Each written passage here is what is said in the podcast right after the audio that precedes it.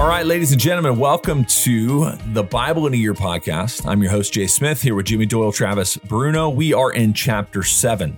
We split this up into two pods just to make sure that it was uh, uh, that each one got what it needed as far as the reflection and some of the things we are talking about. We're starting off today in verse 24 with the Syrophoenician woman's faith, and this is a uh, a really important passage. And so let's get into it. So let's move on to 24. Uh, after Jesus left there, he went into the region of Tyre. When he went into a house, he did not want anyone to know, but he was not able to escape notice.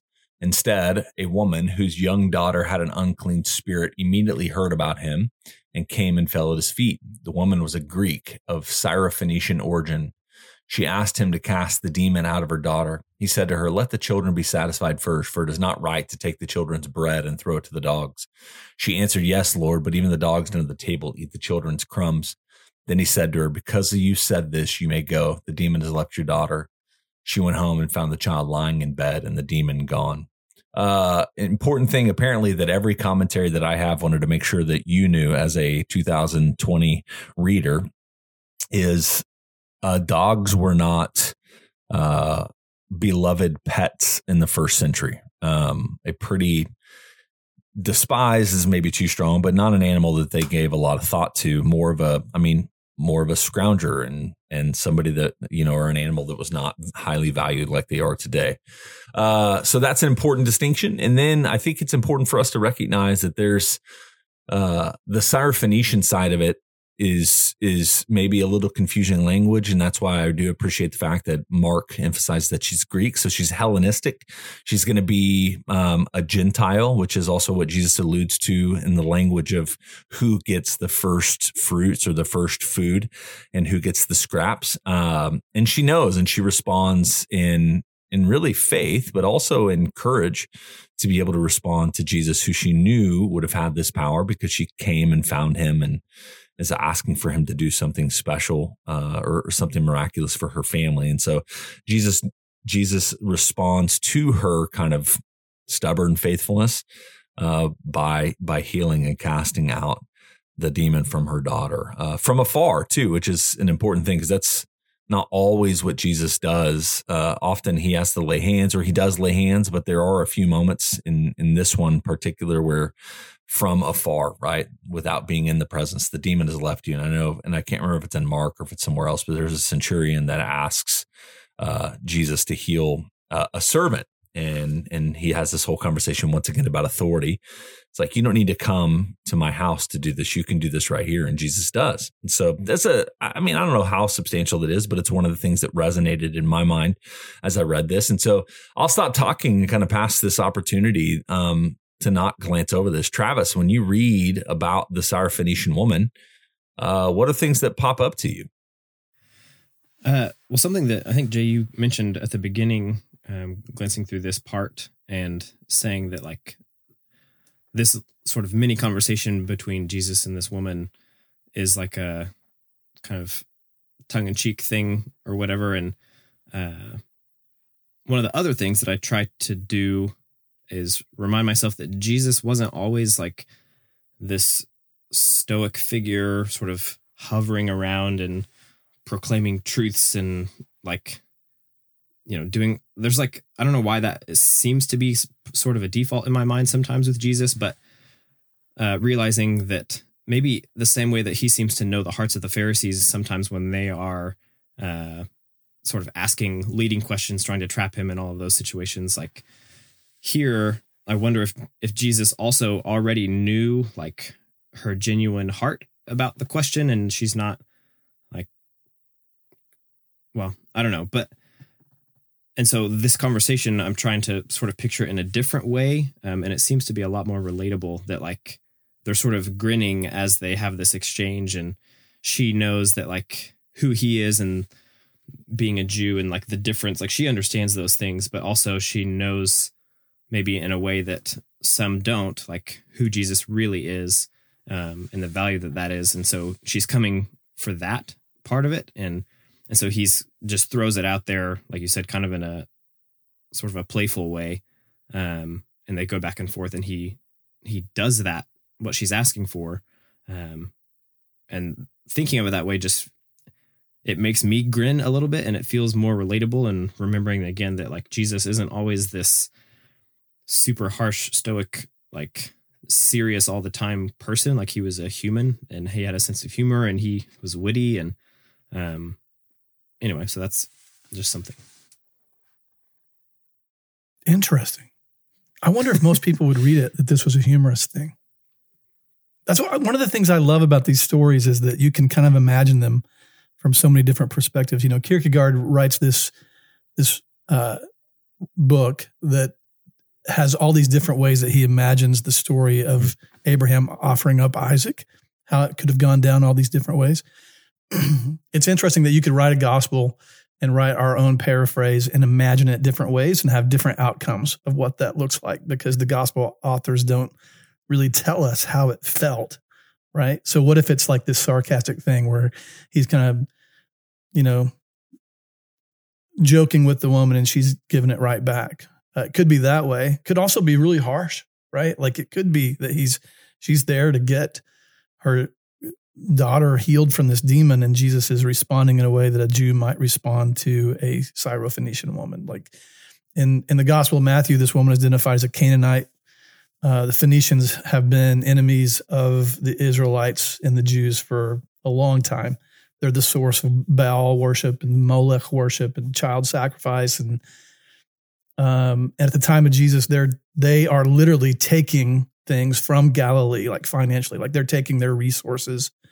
Um, and there's a tension between Jews and Syrophoenicians and Tyrians at the time. So, um, it's interesting to know like I, how did this conversation go down what was it like uh, what's cool is the woman doesn't back down like however it went like she gives it right back to jesus and she even plays into the story like he's basically saying you're like a dog how whether he's joking or not and she's like okay well even dogs eat crumbs from the table like um, mallory malwick asked this question in the forums like why were there 12 baskets picked up when jesus fed the 5000 and it's interesting, those baskets are crumbs, right? They're the leftovers of the feeding of the 5,000.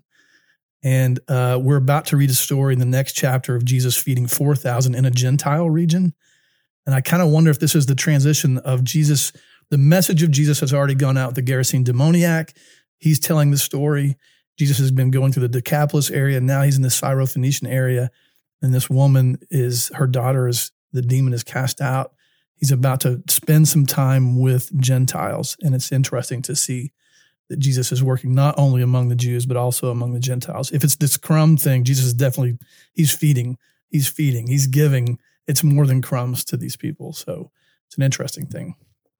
Yeah, one of the things that was also of of significance that's another one of those word things and it's it's really not anything that probably stood out to me in the initial read and so it took a little bit more work, but there is a place in verse 28 where she does answer uh yes, Lord. So she uses this word Lord that is uh, one of the commentaries I came across says it's the only time that this address is used in Mark's gospel.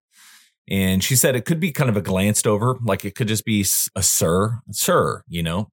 But one of the things that that they kind of, um, I don't know, fill in the gap, thinking that most people that would have read this would have recognized pretty quickly that she understood who Jesus was. Uh, and what that meant, and that it was not just a simple, you know, kind of proper phrasing as much as it was like a, a real uh, you know acclamation or a claim, you know a real saying that this is who Jesus is. Mm-hmm. So that's just kind of a neat part of this as well. Any other thoughts on this story? I mean, there's a lot of other thoughts, but we, we can move on. right. Yeah. Uh, we're at the uh, last section or the last part of this chapter. Um, Jesus goes into uh, the Decapolis. And so this is another one of those times, if you remember, gosh, three chapters ago. This is the area with the Gerasenes, the area where the demon would have been, uh, Legion would have been cast out into the pigs. Am I wrong about that? Isn't that the same kind of area in the Decapolis? Yeah, same area. Okay. Yeah, it's going to be on the east side of the Sea of Galilee. Yeah. yeah.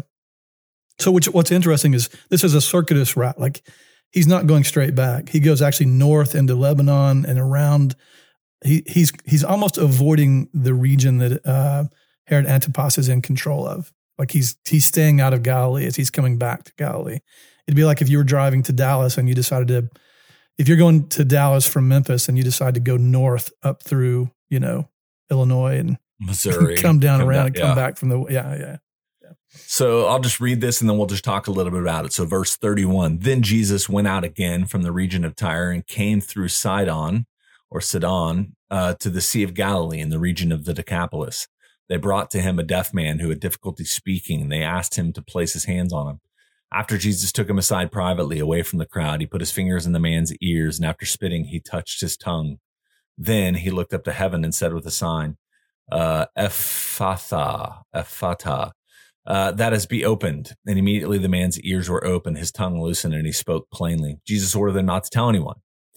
But as much as he ordered them not to do this, they proclaimed it all the more. People were completely astounded and said, He has done everything well. He even makes the deaf hear and the mute speak. Uh, number one, one of the things that always sticks out to me is anytime that Jesus uses Aramaic, uh, you know, and I don't really have much super deep, inf- you know, influence or, uh, you know, inferences based on that.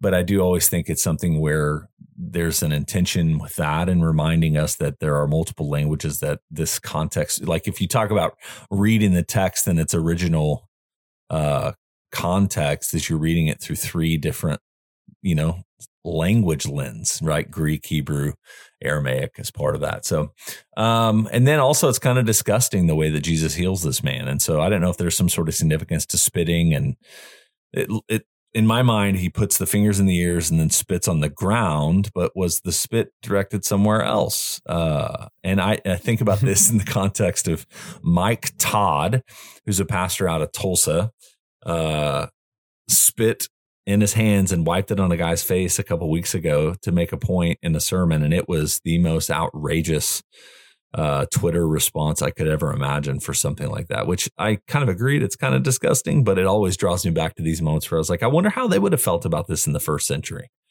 Uh, in the first century, they would not have. Um, this would have been, I you know, I'd say normal. It, I don't think it would have freaked anybody out. Uh, there's a story I think about Vespasian that somebody was sick and they thought Vespasian had, uh, you know, Roman general at the time, became emperor later, like uh, had uh, healing powers, and he uses spit to heal someone. Uh, in the Talmud, writ- written much later, uh, one of those Jewish texts, it says that uh, uh, the spit of a firstborn child has healing powers. Like there's this idea. You think about it, like you see animals licking their wounds all the time. There was this idea that saliva somehow had a healing property. So for Jesus to spit, that the idea may be that Jesus actually spat like on his hand and then grabbed the guy's tongue, right? Like, um, he in in another gospel, Jesus spits into some and makes some paste and puts it on a blind. In the Gospel of John, puts it on a blind guy's eyes. Um, and that would not have been. I mean, we're talking about like you know what anthropologists would call shamanistic cultures, where you're used to healers doing all kinds of things to heal people. And you know, the question is for us is why did Jesus do that? Why does he engage in those type of practices? You know, I don't know the answer to that, but it wouldn't have been. It would have seemed like something healers and doctors do, potentially. Yeah, for spitting to be a part of that and speaking. It says that he he groans, right, which is also a part of this thing that healers sometimes do. They groan. Um, it may say sigh in some English translations, but the word is groan. So uh, this physical engagement, I think this was hard for us to to think about. Sickness was seen as a spiritual issue, and a lot of times it was seen as being enacted by demonic forces. And when you're a healer in that context, you're not just some doctor using science. A lot of times you're engaging in a spiritual struggle to bring about the healing. And from a first century perspective, Jesus probably would have been seen as engaging in a spiritual struggle to heal this this man. So groaning and speaking and doing these things uh, physically were part of that process. I don't think that necessarily means that I should go around spitting on people to heal them um, necessarily. Groaning and spitting all over the place, right? Probably people wouldn't be a little freaked out Yeah. by you. uh, biblical scholars uh, they often look at the Gospel of Mark and say what Mark has done is he's taken a bunch of Old Testament scriptures and written a life of Jesus where he's shaping the life of Jesus based upon scriptural f- fulfillment of messianic expectations of the Old Testament. And he doesn't even always point them out. And we haven't done that much in this podcast, but really almost everything that Jesus is doing, we could go back and tie it into some messianic expectation that's in the Old Testament. And kind of the assumption is, is that Mark's readers, if they had been uh, Jews or non Jews who were a part of scripture study of the Old Testament, uh, that they would have been seeing these parallels. So, what's interesting is Jesus just gone through Lebanon and he's come back down from Lebanon, and there's prophecy in Isaiah 29 that says, um, Shall not Lebanon in a very little while become a fruitful field, right? These Gentiles will become a fruitful field, and the fruitful field will be regarded as a forest. On that day, the deaf shall hear the words on a scroll, and out of their gloom, gloom and darkness, the eyes of the blind shall see. The meek shall obtain fresh joy in the Lord. Like this idea of a deaf mute person somehow connected to the idea of being in the Lebanese area, the Lebanon area. And here in Mark, you have this man where Jesus has just come from the Lebanon area, may still have been in it, and this deaf mute man is healed. Um, to me, I don't think Mark's making that story up. I think something like that really happened, and they're making these connections like, oh my gosh, this this is a fulfillment of this prophecy. And Mark's not necessarily having to even explain that, I don't think, to his readers. I think they would have been way more familiar with the scriptures than um, than we are. That's a great insight. Travis, take us home, man.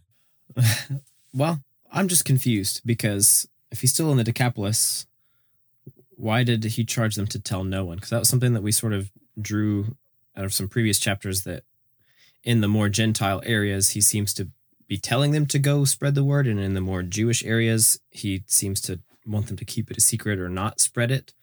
Um, but this is not that situation. And so I didn't know if you knew why, what's the answer? I don't know. I don't know if there's a consistency to it. Sometimes he says go tell things and sometimes he doesn't. And I think it's hard to know necessarily why that's taking place. What's interesting is here's a man who's been mute and Jesus heals him and he tells him, don't go tell anybody. I think there's that's kind of an interesting thing. I've also wondered that if Jesus is playing on human nature some, right? Yeah. The more you tell someone not to tell anybody, if I came to the two of you and say, hey guys, don't tell anybody, there's something about us that makes us go, I'm going to tell that to somebody. and that this messianic secret no. might be the best way to promote things, right?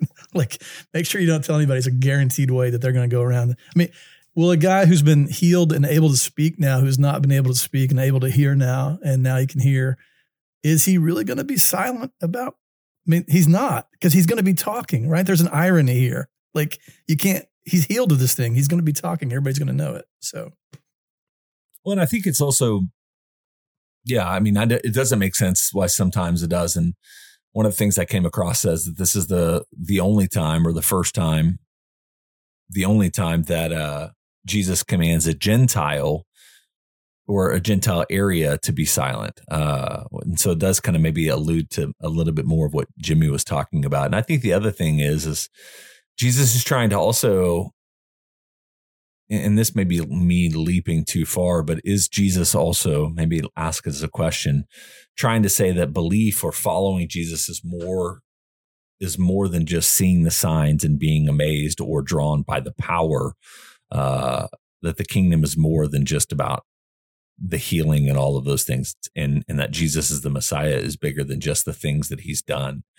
Um, I don't know. That's just some of the thoughts I always have whenever I kind of so why would Jesus keep people you know these miracles secret it's part of it is like helping followers follow him for you know reasons that aren't just the miraculous. So well thank you for listening to this podcast. I want to make sure that you read along with us read-scripture.com we will be starting chapter 8 uh, next. And so this is a, a pivotal chapter kind of the middle of uh, the Gospel of Mark. And so we will be reading that and talking about that next week. And so I just encourage you to do that. We believe that Scripture is best, best uh, engaged with in community. And so go to read-scripture.com, jump in the forums, talk to us uh, about what you are experiencing in the story of Jesus. And then we also just encourage you that if you think somebody in your life would benefit from hearing us talk about the Gospels or reading the Gospels with us, just invite somebody to be a part of that. Share this with them, share the website with them, however you want to do that. So thanks again for listening, and we will see you next week.